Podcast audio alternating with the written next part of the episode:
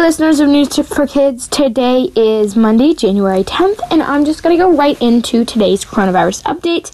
As of today, the CDC says that there have been 60,240,751 total coronavirus cases in the U.S. And in the last seven days, there have been 4,720,840. So a lot of cases. We'll put. We'll get back to that.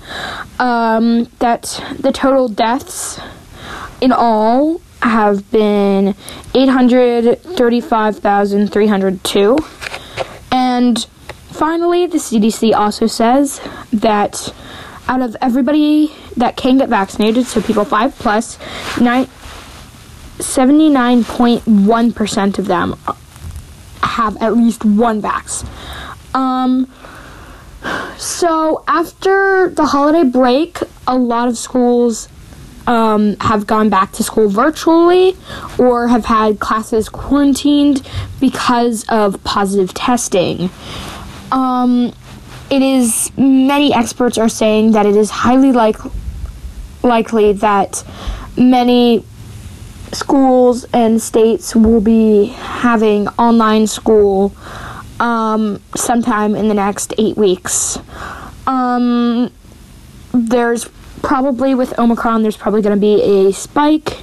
Um, we're already seeing that, but we're hoping that it'll start going down soon.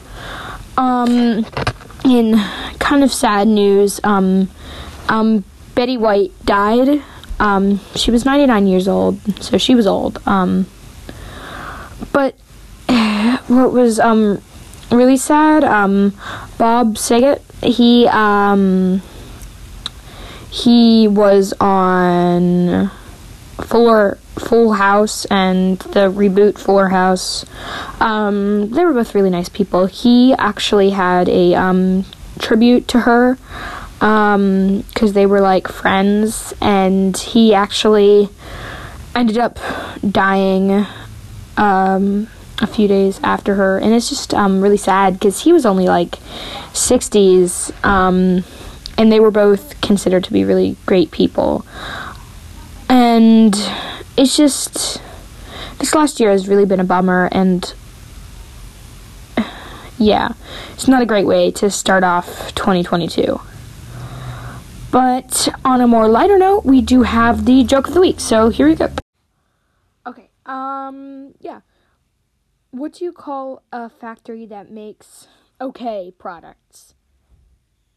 A satisfactory. um that's it for this week.